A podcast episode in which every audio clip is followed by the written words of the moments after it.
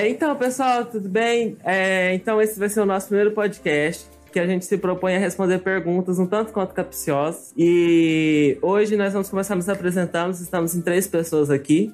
Eu sou Harry. Eu sou a Luciana. E eu sou o Bob. Então, eu gostaria só de me apresentar rapidamente, já que vocês não me conhecem ainda.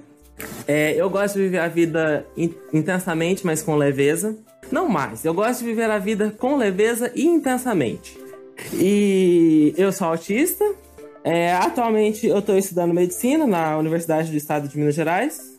E eu estou focado no instante de agora em fazer uma Olimpíada de Minecraft. Sim, quem tem limite é o município. Agora, Sam, pode se apresentar, por favor? Faculdade de artes, só que no momento está trancada. E eu também faço curso de bombeiro civil. E eu fico fazendo live também, porque quarentena faz isso pra gente, né, gente? Pessoa ótima. Arrasou. Bom, eu sou Bob, eu sou teólogo, é, sou pastor, sou viado, gaysíssimo, e tenho uma organização evangélica e LGBT chamada Evangélicos pela Diversidade, que tem o objetivo de combater o fundamentalismo religioso. Além disso, eu sou militante em saúde mental, Basicamente isso. Várias outras coisas também, tipo bailarino frustrado e tal, mas isso a gente deixa abaixo. Arrasane, arrasane. Eu também quero só complementar um pouco da minha, da minha apresentação, aproveitando que o Bob falou bastante coisa. É, eu sou presidente fundador da Liga de Psiquiatria da minha faculdade e eu sou homossexual. E eu acho que é isso. Só dois detalhes que eu esqueci de mencionar. E nesse podcast de hoje, a gente gostaria de responder a pergunta. Até onde nós, como indivíduos, devemos lutar para a resolução de problemas que são estruturais ou de responsabilidade de outra pessoa? Para responder essa pergunta, nós tivemos um background, nós assistimos alguns vídeos e nós vamos passar por um caminho. E o primeiro passo desse caminho vai ser definir a palavra protagonismo. Do ponto de vista de vocês dois, o que, que vocês acham que é protagonismo? Depende de qual lado você está falando. Se Sim. eu falar de um, de um lado tipo, mais filmes, séries, todo mundo sabe que protagonismo seria o personagem principal. Mas na vida real, seria, pode atribuir o teu protagonismo da tua história a outras pessoas. Claro que esse protagonismo delas vai ser momentâneo. Porque o único protagonismo único na sua história vai ser tu mesmo. As outras Uhum. pessoas só passam de relance. Uhum. E você, Bob? É, pra mim, o, o protagonismo ele tem a ver com você ter plena consciência do que está acontecendo e de quais são os passos que têm sido dados na sua trajetória, sabe? Então, é, quando você decide qual vai ser sua carreira profissional, ali quando a gente está com 16, 17, 18, né, que a galera tem a pressão da sociedade é que se decida se vai fazer faculdade ou se vai ingressar numa carreira profissional ou qualquer outra coisa, é aquele momento que você tem plena consciência do que você está fazendo e que você não está fazendo algo apenas porque seu pai quer, sua mãe quer, sua família diz, etc, etc, né? Esses dias eu vi um meme muito legal de todos os filmes dos anos 2000, é o cara falando, tipo, é, filho, você vai mesmo desistir do seu sonho pra fazer isso? E aí o filho fala assim, não, pai, esse é o seu sonho, agora estou correndo atrás do meu sonho. Pra mim, o protagonismo tem um pouco a ver com isso, assim, tem um pouco a ver com essa dimensão de você estar plenamente consciente e inteiro na- nas, nas coisas que têm acontecido na sua vida, né? Entendo. E do meu ponto de vista, protagonista é quando você se torna responsável pelas coisas que acontecem. Tipo assim, por exemplo, numa história, o protagonista, ele é o que tem a responsabilidade de mudar a história, de dirigir e caminhar com a história. É ele que tem que fazer aquilo, ele que tem que salvar o mundo, ele que tem que etc, etc, etc. É ele que tem toda a culpa, e se dá errado é a culpa dele, e ele que tem que fazer aquilo. E trazendo para nossa perspectiva, nós temos o protagonismo sobre a nossa vida é quando a gente se coloca como como tipo assim, senhor da nossa vida. Tipo, se der uma coisa ruim, a culpa é minha. Mas se der uma coisa boa, o mérito é meu. Isso que é o protagonismo, é quando você assume as rédeas da sua vida, entende? Da sua história. Arrasou. E eu- antes da gente eh, continuar na definição desse termo, eu gostaria de mostrar um, um áudio de um filósofo. É, ele é coach E eu tenho muita raiva de pessoas que têm preconceito com coach, mas eu não julgo porque realmente muitos coaches são, são bem trash. Mas tem muitos coaches da hora também. Enfim. Ele chama. de amor e ódio coach. Pois é, é porque, tipo assim, tem muitos que são bem. São bons, só, só piora. É. E também o povo confunde muito, né? Porque eles falam assim, ah, não sei o que, coach psicólogo. Velho, são duas profissões completamente diferentes que não tem nada a ver. Tipo assim, o psicólogo você vai, tipo, quando você precisa de uma terapia, de, de, um, de um tratamento e tal, né? Uma coisa mais de saúde. O coach, ele vai te dar um, um direcionamento para alguma coisa quando você já está bem, entendeu a diferença? E você, Bob, qual é o seu comentário sobre isso? Ah, então, meu comentário sobre isso é: eu tenho dificuldade com. Eu tenho dificuldade quando a, galera não sabe reconhecer a limitação da sua área de profissão. Sim, com certeza. Aqui em Curitiba, assim, a gente tem, tem bastante dificuldade, porque tem muita gente que, que é coach, assim, e que é coach baseado em uma formação de fim de semana, por exemplo, em uma formação de duas semanas, assim. Entendi. E, eu acho que eu tenho um pouco de dificuldade de acreditar que em uma semana, duas semanas, uhum. vai ser apta a manejar uma série de questões, entende? Com certeza. É, e, e aí eu, eu tenho um pouco de dificuldade com isso, assim, porque eu acho que o processo de formação para você se atuar como profissional, principalmente profissional da, da área, dessa área assim, que não é tão pragmática, né? É uma área tá mais no campo da subjetividade, assim, é um processo de formação constante, né? Com certeza. E, e aí eu tenho dificuldade que muitos coaches, pelo menos aqui em Curitiba, assim, dos que eu conheço, dos que eu ouço falar, eles acabam é, tentando adentrar a dimensão da saúde mental e, e eu não acho isso muito positivo. Não é, definitivamente não é. É, o que eu vejo é que a gente precisa ter a humildade de reconhecer os nossos limites, né? Igual você falou. Tem coach que fez a, a capacitação em duas semanas. Eu acho assim, ok, desde que ele não não faça uma coisa que não seja o, o que capacitou ele em duas semanas, entendeu? Tipo assim, é uma capacitação bem limitada que, promo que proporciona a ele uma atuação bem limitada. E eu, eu, também, tipo, eu faço curso de hipnose terapêutica e uma coisa que, pelo menos no meu curso, que eles ressaltam muito bem é que, assim, isso ajuda uma pessoa que só quer aliviar a dor momentânea, mas se tu vê que a pessoa tem de fato alguma dificuldade, não, não curte, não cura aquilo, não é a pessoa É, é uma limitação da hipnose, realmente. A gente faz a hipnose que a hipnose faz, guia a pessoa a ela a se ajudar, né? ela se auto-ajudar. Porque tu não controla muitas pessoas. Não é assim que funciona. Uhum. Mas uma coisa que eles ressaltam muito é que quando tu vê que a pessoa. Tu não pode forçar a pessoa a se auto-tratar. Se tu vê que a pessoa tá precisa de ajuda, tu tem que aconselhar ela a ir no psicólogo ou psiquiatra, dependendo do que a pessoa tiver. Exatamente. É, o importante é ficar bem claro quais são os nossos limites e o que, que a gente está oferecendo, que a gente só vai entregar alguma coisa que a gente é capaz de entregar, né? É basicamente isso que é a ideia que eu falo sobre os coaches. Então agora eu vou dar play no áudio. É, eu. Deixa eu pensar como é que eu faço.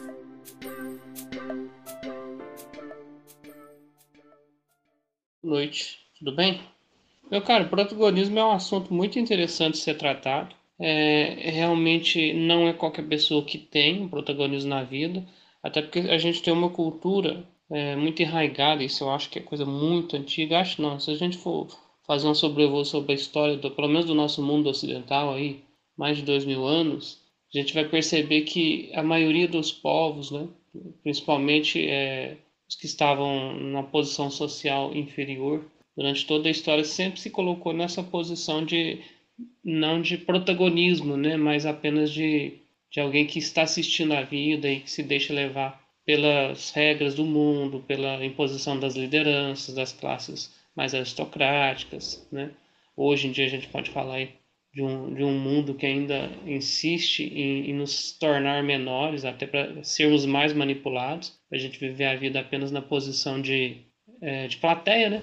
não de protagonista às vezes, quem sabe, quiçá de, de coadjuvante, mas o protagonismo é, é, sempre um convite e não é qualquer pessoa que está preparada ou, ou que às vezes percebe que pode ser protagonista ou deseja protagonismo.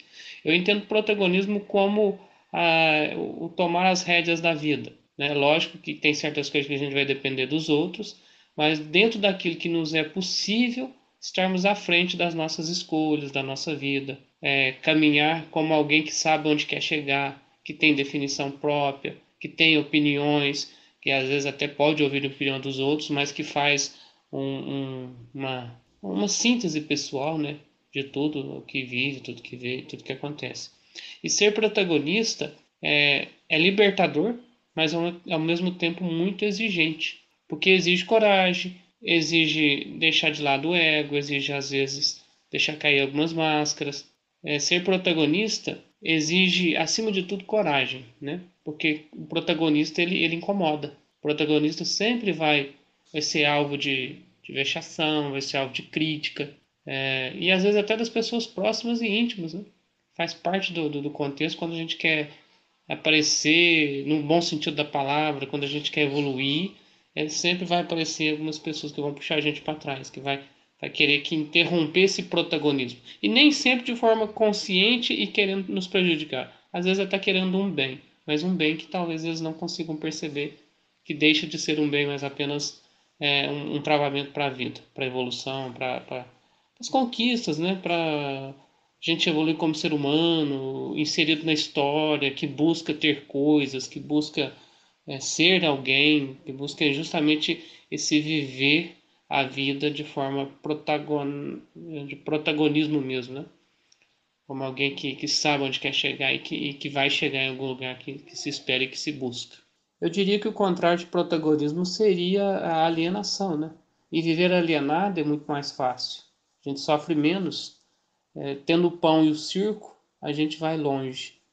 O, e o pão e circas tem sido, desde a Roma Antiga até hoje, um dos instrumentos maiores de, de, de alienação, de, subor, de subordinação, vamos dizer assim.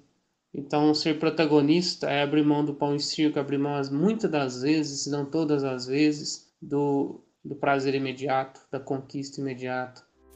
Qual a opinião a respeito desse áudio? Quais aspectos você concorda e quais aspectos você discorda? Tá, é, eu, eu, eu talvez acho importante assim, a gente ressaltar que é, essa, essa nossa tentativa de responsabilizar 100% do indivíduo sobre o processo de protagonismo da própria, da própria história acaba talvez criando um peso de responsabilidade que nem sempre o indivíduo dá conta de assumir por si. Assim. É lógico que, Definitivamente. Numa perspectiva romântica, cada sujeito tem coragem de assumir o protagonismo da própria vida. Acho que tudo bem, assim, mas ao mesmo tempo, assim, a gente precisa lembrar que sempre há uma série de forças contrárias para que esse protagonismo seja assumido por uma série de pessoas em diversas camadas possíveis, assim. É, e aí eu vou usar um exemplo que aconteceu comigo ontem, assim. É, inclusive a gente estava no meio da nossa live ontem quando isso aconteceu e enfim, é, ontem eu, eu, eu, submeti um artigo para um evento assim, latino-americano e, e eram, eram três rodadas de análise, de, de avaliação dos, dos, artigos, e nas três rodadas meu artigo ficou em primeiro, e eu até então eu fui anunciado como primeiro lugar do artigo, e enfim, foi muito feliz, muito legal, poxa, feliz por isso e tal, beleza. Que acontece? Subitamente, o, o, meu artigo era sobre LGBTs cristãos, enfim, tentando pensar essa perspectiva. E é, sexta-feira à noite eu recebi um e-mail de que é, eles decidiram fazer uma quarta ronda, uma quarta rodada de avaliação. E aí eu despenquei do primeiro para o quarto lugar. E aí eles também decidiram que eles só vão publicar os três primeiros, não mais todos os nove finalistas. Ou seja, é, em uma rodada de avaliação eu despenco do primeiro para o quarto. E aí nessa nessa última rodada que nem estava anunciada, nem estava no edital, assim, eles decidem mudar e decidem que vão publicar apenas três, assim. Por que eu tô te falando isso assim? Porque o que, que tem a ver com o protagonismo? Assim, é claro que é muito legal saber que eu fui lá, que eu escrevi com coragem, que eu tomei as rédeas da minha vida e que eu decidi que eu ia produzir teologia sobre LGBTs e afirmar LGBTs como imagem de Deus e lá lá lá. E muito legal saber disso, assim. Mas é sempre importante lembrar que existem uma série de forças contrárias, assim. A LGBTfobia ela é uma força contrária, é uma força que caminha no sentido de, de não querer que eu assuma esse protagonismo enquanto jovem gay cristão. É, e, e aí, só, só para trazer dessa noção de que nem sempre é, assumir o protagonismo é, ou, ou, ou manter uma postura de protagonismo é algo que se possa ter é, controle, sabe? E aí você fala assim, bom, mas cara, eu não tô tentando, eu não tô conseguindo entender o que isso tem a ver com protagonismo, porque no fim das contas você foi protagonista. O que eu estou querendo dizer é que existem sempre uma série de forças contrárias que, que estimulam você a simplesmente não ser protagonista. O que, que eu percebo da sua fala, Bob? Que você quer dizer que nós devemos sim ser protagonistas, isso é algo bom e necessário. Todavia, às vezes a gente não consegue ser, seja por forças exteriores que são muito fortes, ou o fato de que nós não conseguimos ser forte o suficiente para lutar contra essas forças. Às vezes a força exterior nem é tão forte assim, mas a gente não consegue tomar as sedes e ser os protagonistas por limitações humanas mesmo. Nós somos humanos limitados, não conseguimos tomar protagonismo de tudo, absolutamente tudo. Porque eu queria, por exemplo, se, sei lá, se eu pudesse extinguir as outras pessoas de serem homofóbicas comigo. Só que eu não consigo, mesmo se eu me, me atuar muito intensamente, entendeu? É, eu acho que tem, um pouco a ver com isso, assim. É, e eu acho que talvez seja só importante a gente ter uma noção clara, assim, de qual é o, até onde vai o nosso lugar nessa disputa de forças, sabe? E é isso que a gente tá aqui para discutir. É, sim. Sam, o que você achou do áudio? Como é que foi? Esse áudio, na verdade, lembrou bastante aquele vídeo que pediu pra gente ver de pessoas de meu de idade, sabe? O segundo vídeo ou o primeiro. Uhum. É, e uma coisa que me incomodou um pouco nesse vídeo, tipo, eu achei o vídeo muito legal, extremamente motivacional, mas complementando um pouco as coisas que o Bob disse, às vezes só não dá. É. Tipo, vamos dizer que eu vi, acho que no canal do Cadê a Chave, a Nilce não falando, não sei se vocês conhecem. Conhecendo, eu conheço pelo menos. É, eles trouxeram um convidado que ele falou bem assim: Olha, eu tenho uma filha para precisava continuar naquele meu emprego. Eu só consegui arriscar e botar, tipo, porque ele fez uma empresa e botou o trabalho dele pra frente. Ele só conseguiu sair do emprego cômodo, de baixo que ele tava, sabe? Emprego cômodo, normal, para arriscar, porque a mulher dele tinha um emprego garantido e conseguia trazer alimento para eles e sustentar a casa. E, tipo, muitas pessoas não têm essa habilidade, sabe?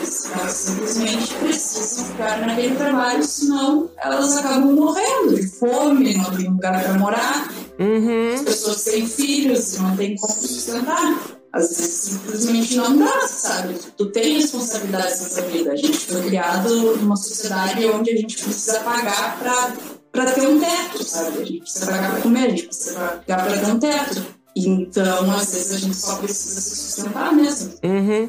E isso nos leva para a próxima definição que a gente vai trazer, que é a definição de responsabilidade. Ou como eu coloquei aqui de uma outra palavra, culpabilidade. O que, que vocês podem definir essa palavra?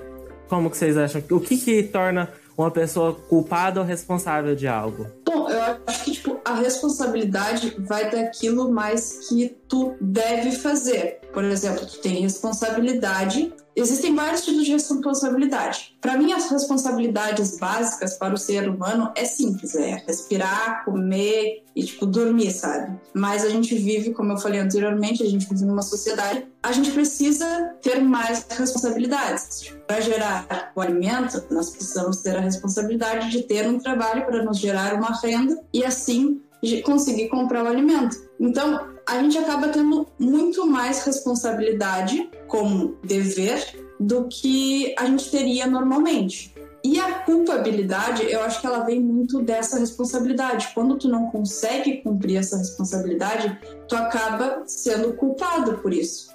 é que nem, tipo, quem nunca escutou da mãe ou do pai quando fala ai, vai estudar, e tu estuda e vai lá e fala, não fez mais porque é tua obrigação. Uhum. Porque meio que já, já é isso, sabe? A gente, a gente nasceu numa sociedade, num lugar onde a gente é obrigado a estudar, para que só assim a gente consiga, tipo, trabalhar, sabe? Eu sei que não é necessariamente assim, mas eu vi um vídeo que me preocupa bastante, que parece que se o filho da pessoa não ir para a escola, a escola pode mandar um policial na tua casa e, tipo, me corrija se eu estou errada. Eu tô preocupada ainda com isso. Porque é bem preocupante pensar que tu é obrigado a ter que estudar, sabe? Tu é obrigado a levar teu uhum. filho a estudar.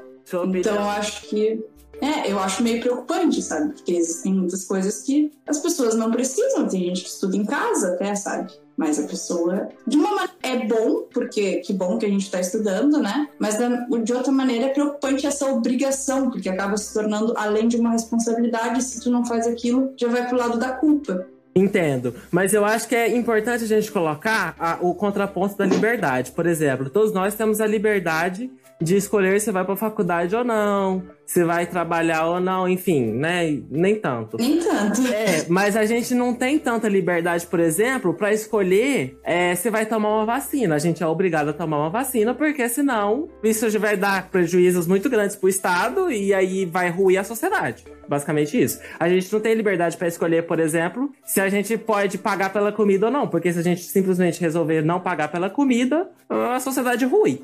Então tem algumas coisas que a gente tem que abdicar da nossa liberdade a respeito. É, Bob, sua opinião sobre o que eu e o que a Sam falou. É, então, eu fico pensando aqui, assim, é, de quais são as de quais são as implicações, assim, da gente pensar responsabilidade e culpa, assim. Tentando organizar as minhas ideias para apresentá-las de forma coerente. Talvez eu queira primeiro passar pelo lugar da culpa, né? E qual é o lugar da culpa diante diante da, do nosso ser social, assim, né? Então a gente para para pensar e para para pessoas elas se sentem culpadas diante de frustrações que a sociedade considera, ou melhor, diante de eventos que a sociedade considera frustrantes, né? Por exemplo, ninguém se sente culpado por passar em medicina. Ou ninguém se sente culpado porque casou. Tipo, no momento do casamento, no, no momento da cerimônia, né? Porque esses eventos, eles não são lidos pela sociedade como dignos de culpa. Entende? É, lógico que a gente até faz a brincadeirinha. Ai, casou. Mas no fim das contas, assim, a, a, o sujeito que toma esse tipo de decisão.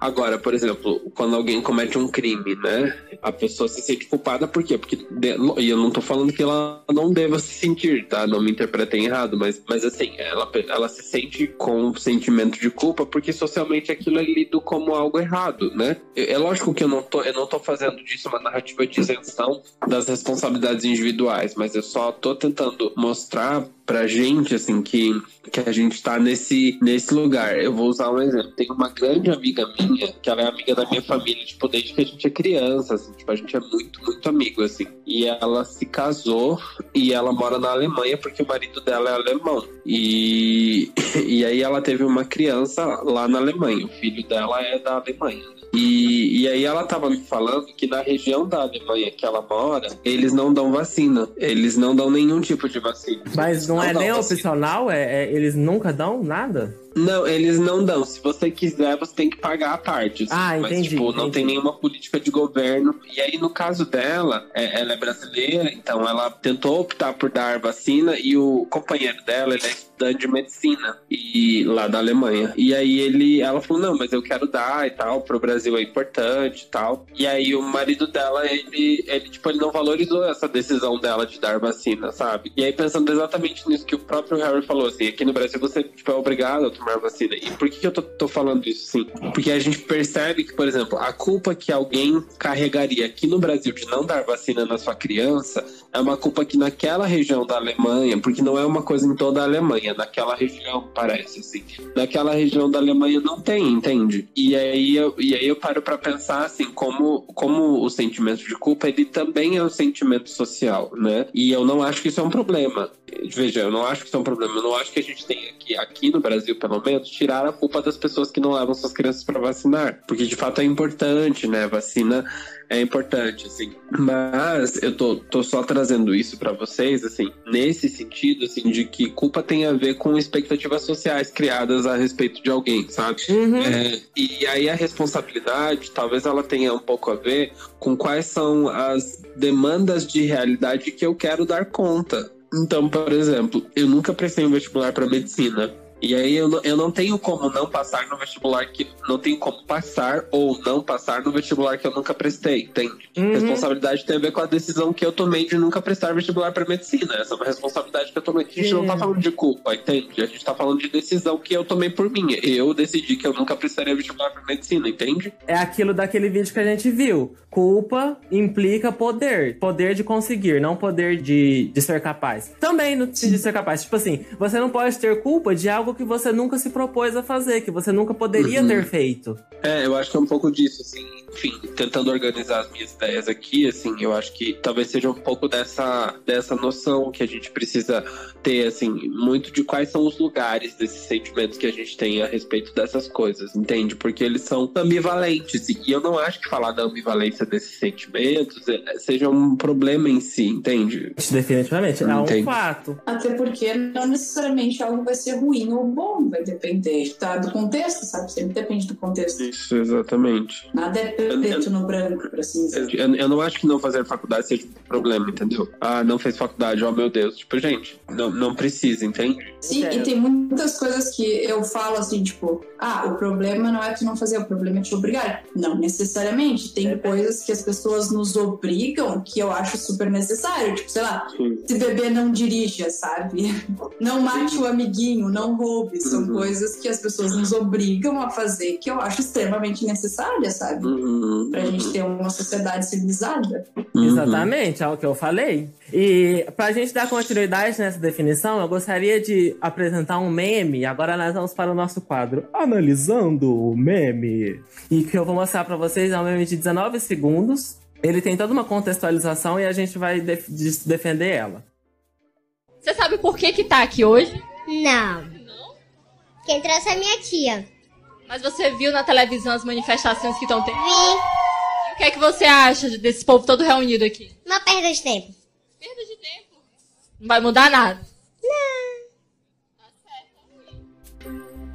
É, o que, que vocês acharam dessa criança? Você acha que ela tem responsabilidade sobre mudar o Brasil e tudo mais, etc, etc? Você sabe Você não conhecia o meme? Eu já tinha visto alguém falar uma perda de tempo e eu fiquei boiando, mas agora tudo faz sentido. Eu adorei a sinceridade dessa criança. E você, Bob? Eu, eu já tinha visto já, eu já tinha visto. É, mas vocês acham que é responsabilidade da criança de mudar o Brasil e, e ela tá fazendo pelo caminho de lá e militar e fazer parada e caminhada, etc? Vocês acham? O que que vocês acham disso? Ela tá certa, tá errada? Vocês acham que é uma perda de tempo?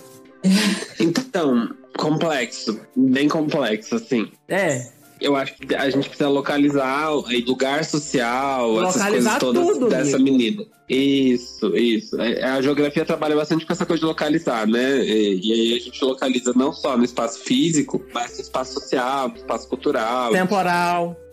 É, sim, isso a gente precisa localizar em todos esses, esses espaços e espacialidades, assim. Eu entendo que essa menina diz, assim, e, e eu entendo que essa menina aponta enquanto, enquanto questão a ser trazida, assim. É, E, tipo, é, pra ela, eu acho que faz muito sentido, assim, porque ela é uma criança, ela não tem poder de voto, ela talvez não tenha noção de implicação política, ela não tem várias questões, assim, e pra ela, é, de fato, sim. É, é muito difícil pra ela vislumbrar que ir na rua pintada de verde e amarelo vai mudar alguma coisa, entende? É, e faz todo sentido, assim. Sim, eu já levei, tipo, pra um outro lado, assim, como se ela estivesse falando não dela e sim dos adultos, sabe? Eles fazerem isso Uhum. não vai ser, vai ser uma perda de tempo. E eu penso assim, tipo, quando tu me perguntou da responsabilidade, eu acho que seria uma responsabilidade moral, assim, de tu ajudar os outros, de tu bater na tecla, de querer sempre o bem, assim. Mas não é uma responsabilidade pessoal, sabe? É só uma responsabilidade moral mesmo, que aí vai Ah, depender a Francine da pontuou, pessoa. A Francine pontuou um negócio aqui no chat que eu acho até importante. Que ela tava lá, não foi porque ela se voluntariou a- a- autonomicamente e tal, foi lá. Foi a tia dela que levou ela pra lá. Isso é um Também. detalhe a se considerar. Isso, e e eu acho que é isso. De fato, assim, o que a Sam falou faz todo sentido. Ela tá falando dos adultos, mas ela tá falando dos adultos desde esse lugar dela, entende? Sim. Uhum. É um pouco disso, assim. Eu conheço muita gente que é do movimento anarquista, assim. Muita gente mesmo, assim. São pessoas que convivem comigo, assim. E é muito engraçado, assim, que a gente tá em período de eleição.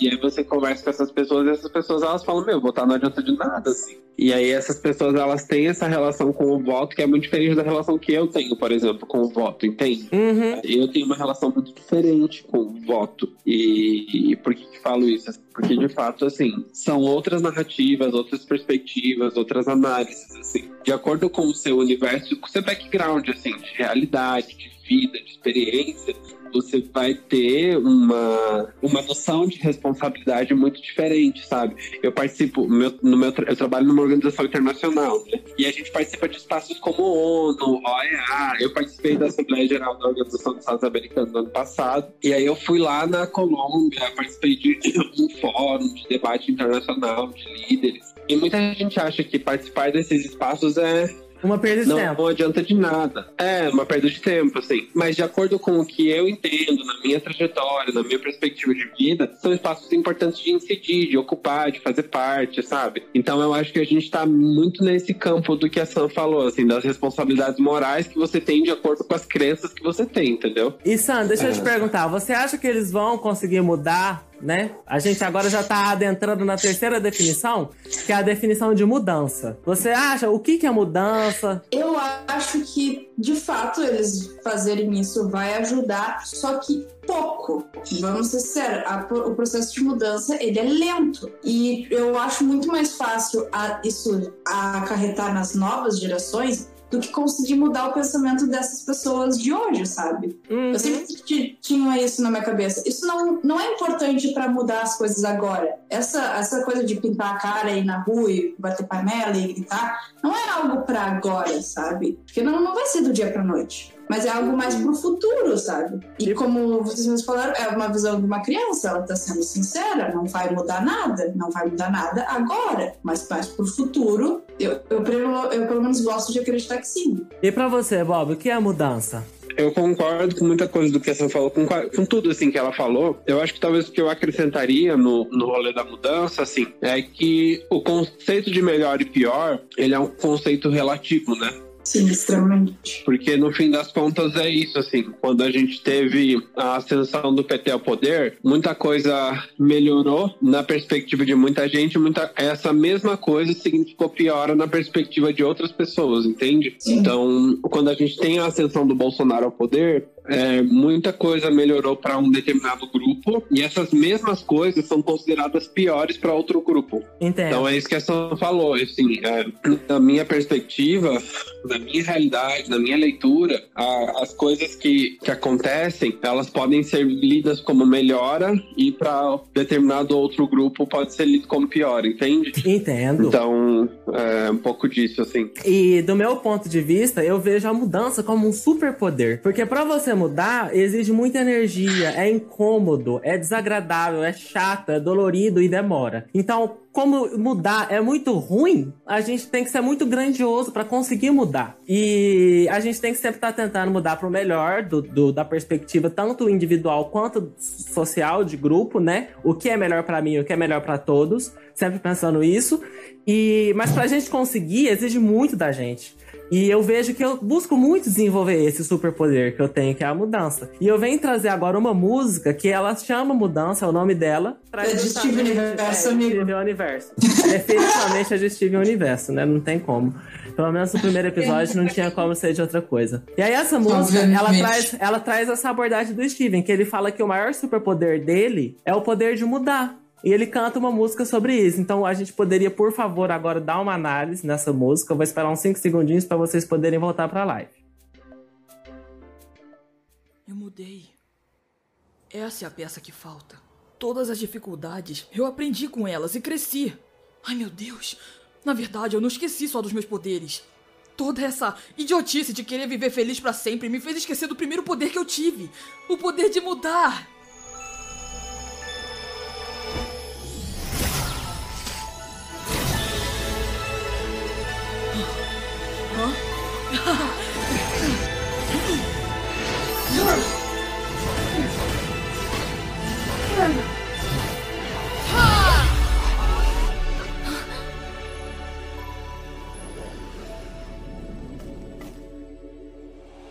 Posso fazer planos, posso prometer, fazer diferente, dar um passo além. Valerá o esforço se eu apenas entender que dá pra fazer o bem.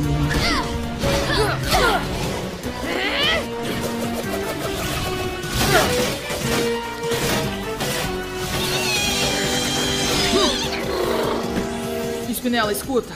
Eu sei como se sente. Depois de tudo que você passou, eu imagino o quanto isso tenha te machucado. Não! Não!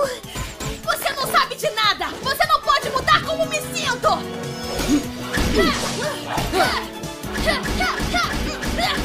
Concordo. Só você pode.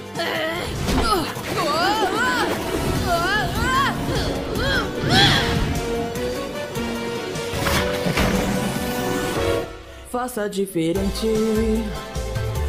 Seja alguém legal. Bem melhor que antes. Pare de lutar. Valerá o esforço. Basta começar. E assim. A mudança vem.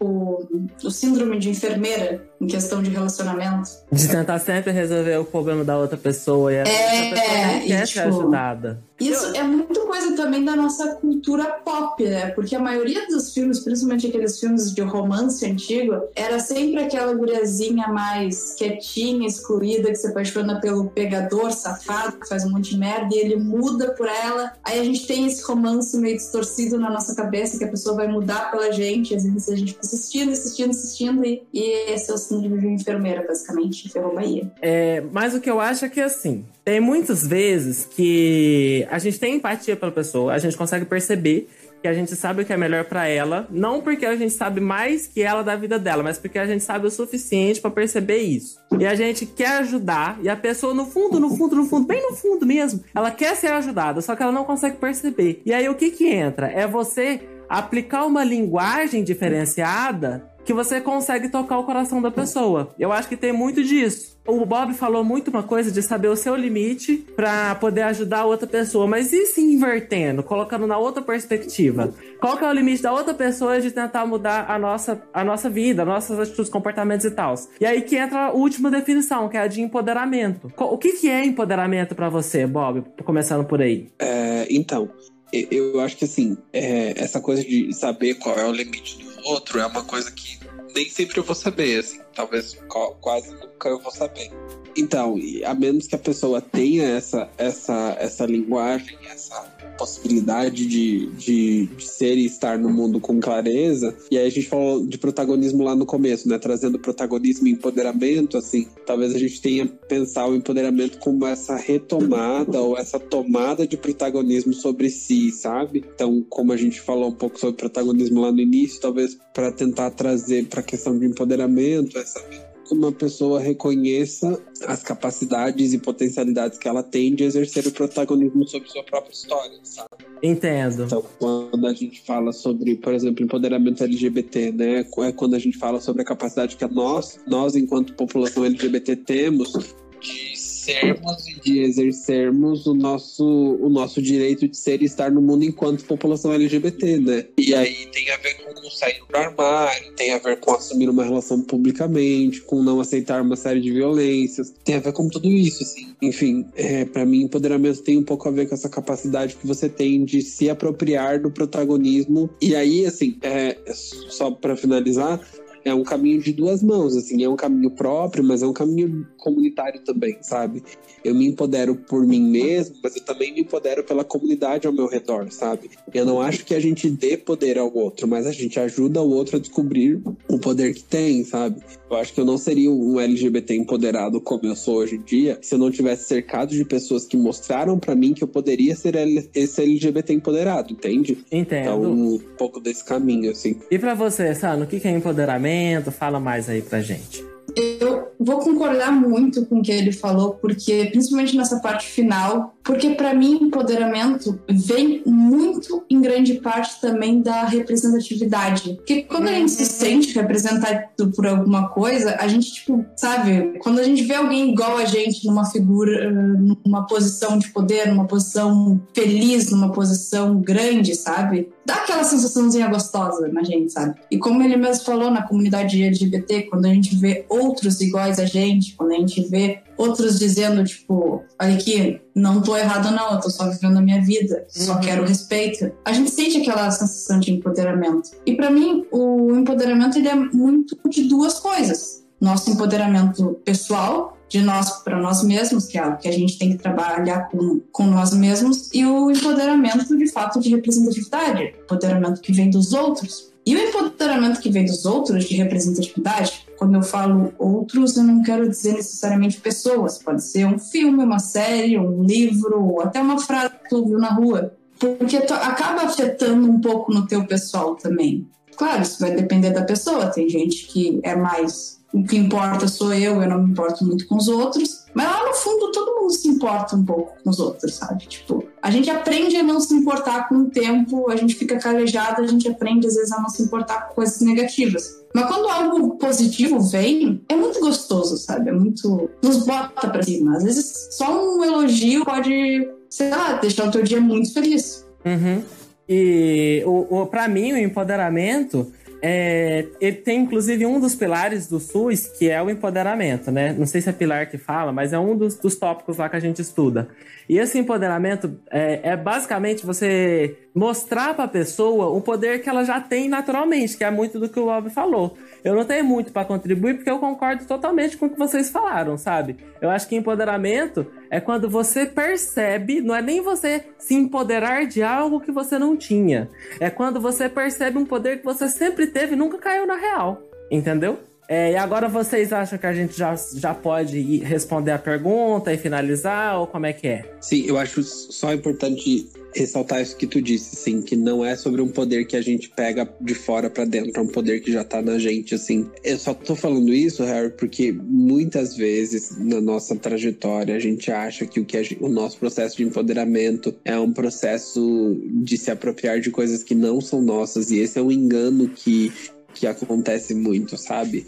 Vou dar um exemplo assim, quando a gente fala sobre cotas nas universidades, a gente não tá falando sobre Será? pegar algo do outro, É. sabe? A gente tá falando sobre algo que já é dessa, sabe? É- só, eu só queria reforçar isso que tu disse, assim, porque é muito importante que as pessoas tenham noção de que empoderamento não é sobre tomar do outro, é sobre um poder que já está dentro de mim, sabe? Que eu apenas reivindico o lugar de exercer e de ser, sabe? É, e às vezes é um poder que a gente nunca tinha notado, que às vezes é óbvio para as outras pessoas, mas para nós a gente nunca notou, sabe? Entendo. Mas sempre teve aqui. Total, total. Então agora eu acho que a gente já tem a capacidade de responder a pergunta. Vamos começar pela Sam, é, pela Samantha. Para você, Samantha, até onde nós, como indivíduos, devemos lutar para a resolução de problemas que são estruturais ou de responsabilidade de outra pessoa? Foi um papo que a gente teve antes mesmo, literalmente. Porque a gente literalmente tem que ver até nós, aonde nós somos capazes de ir, de uma maneira que não vá nos esgotar física e mentalmente, e até onde a gente não vai afetar negativamente a pessoa. Porque Pra mim, todo o afeto que é positivo, tudo aquilo que tu vai fazer com a pessoa que é positivo, pra mim é lucro. Mas no momento em que tu acha que aquilo é positivo, mas tu vê que tá tendo uma consequência negativa na pessoa, já não. Por mais que pra mim não seja lucro, ao contrário, por mais que pra mim seja lucro, pra pessoa não vai ser. Então já não tô proporcionando algo legal pra pessoa, já não é algo legal de continuar, sabe? Acho que ali já seria o limite. E para você, Bob, qual que é o limite? É, eu acho que cada pessoa vive de acordo com a existência que dá conta, sabe? A gente vive de acordo com, com o que a gente consegue viver, assim. Então, nesse sentido, é, eu acho que sim, a gente precisa viver uma vida para além de nós mesmos. Acho bonito isso, acho legal isso, assim, a gente viver por uma causa, mas ao mesmo tempo, assim, entendendo que a gente tem limitações no que a gente dá conta de viver, assim. Então, eu acho importante a gente ter em mente que é um caminho de duas mãos, assim. Ao mesmo tempo que eu vou tentando mudar a realidade ao meu redor, esses problemas estruturais e tal, né? Tipo, fazendo as coisas que fazem sentido para mim diante dos desafios que eu encontro ao meu redor na sociedade, no mundo, na minha família, no meu vizinho, no meu amigo, enfim. Eu também preciso ter essa, essa outra mão de entender que eu tenho limitações, eu tenho uma quantidade X de energia e eu não posso ultrapassar isso. Eu não tenho poder sobre o outro e sobre quais são as decisões do outro. Então é um pouco desse caminho de, de equilíbrio, sabe? Tentando sempre ter essa visão mais ampla e mais global. E, e como, como poder também... identificar e reconhecer qual que é o ponto de equilíbrio? Entende a pergunta? Então, eu acho que isso é muito subjetivo, cada pessoa vai saber, precisa se esforçar para discernir sobre si, mas é, se eu puder dar algumas dicas, não sei se posso, mas se eu puder dar algumas dicas, é assim: é, até que ponto a sua tentativa de mudar a estrutura, o sistema, o poder, o projeto, está mutilando e aniquilando a sua existência enquanto sujeito inteiro. Integral, e a do outro sabe? também. Tem, tem isso. É, e, e a do outro também, assim. é, do outro por quem você tem afeto, do outro por quem você tem. Do outro que é uma pessoa, não necessariamente que você tem afeto. É, é, eu, eu, eu, eu entendo isso, eu acho que talvez a gente possa tentar pensar assim, que socialmente falando, há algumas algumas coisas elas acabam acontecendo em decorrência, assim, mas, mas acho que sim, assim, a gente precisa, precisa ter esse, esse caminho, assim, de quando alguma coisa que você tá fazendo não tá gerando vida ou saúde, sabe? Uhum. É, pra você, ou enfim, é É mais ou aquilo daquele sentido, vídeo da assim. Spinella, né? Que a gente tem que viver pela vida e não pela morte. Se reafirmar Uhum. fazendo as coisas positivas que vão fazer o bem. Eu vejo que muito na Uhum. sociedade de hoje em dia, as pessoas acham que o certo é ser bonzinho e tal, fazer o bem, só que não, isso não é nem o certo, isso é o inteligente. Tipo assim, é, é- é inteligente você fazer o bem para as pessoas, porque fazendo bem você faz bem para você mesmo. Eu tava até tendo um papo com isso por causa da ciência, lembra disso que a gente falou sobre o altruísmo egoísta? Sim. Mas eu só queria discordar sobre um detalhe bem pequeno que você falou no início da sua fala. É, eu não sei se foi isso que você quis dizer, mas você falou que cada pessoa vive, é, tipo assim, dentro da sua limitação. Eu acho que não. Eu acho que as pessoas, elas acham que estão vivendo dentro da limitação dela, mas muitas vezes a gente consegue fazer muito mais e só não consegue perceber isso.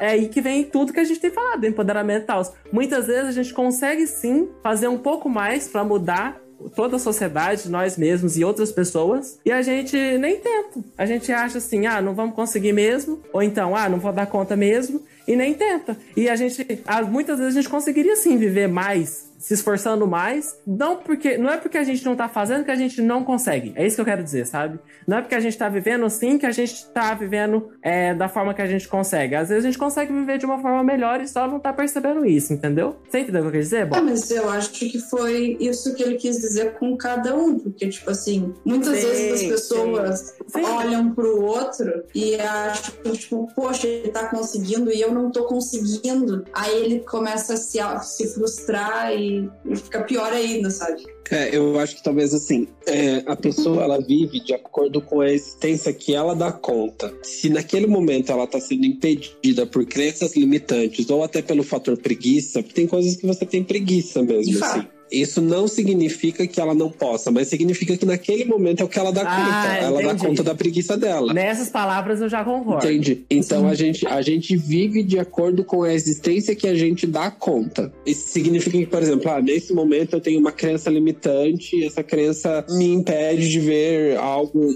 além. Beleza, aí é uma crença limitante, mas eu vivo inclusive de acordo com essa crença limitante. Às vezes eu tô com preguiça, tô cansado, desisti, enfim. A gente também precisa desmistificar a desistência, né? Desistência não é um problema sempre, tá tudo bem Uhum. desistir às vezes, enfim. Mas assim, e aí, ah, desistir, beleza. Essa é a existência que eu dou conta hoje, aqui agora, entende? Entendi. E a gente. E, e- É, e eu e acho uma que é um coisa- nesse sentido. Sim.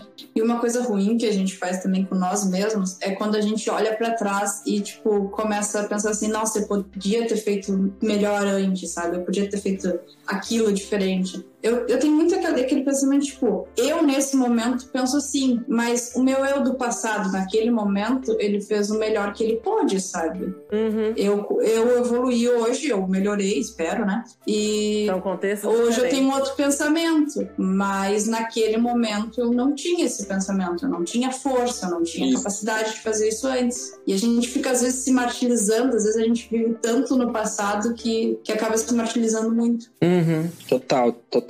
Eu acho que agora, para poder fazer uma frase juntando as quatro definições, eu colocaria aqui o seguinte: é nossa responsabilidade nos empoderarmos do protagonismo que nós temos dentro de nós para podermos mudar para melhor, mas dentro dos nossos limites, tanto internos quanto externos. Vocês concordam com essa frase? Acho que sim. Eu precisaria escrevê-la para analisá-la, mas sim, de parte pronto, sim. Entendo.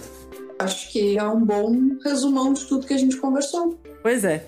Então agora a gente já tá finalizando mesmo. Se vocês quiserem fazer alguma pontuação, algum comentário, alguma divulgação, estamos aqui finalizando agora. Bom, eu vou, vou agradecer pela oportunidade, agradecer pelo convite. Foi muito legal, assim, acho que a troca foi muito valiosa, foi muito preciosa mesmo, assim, foi uma troca muito rica.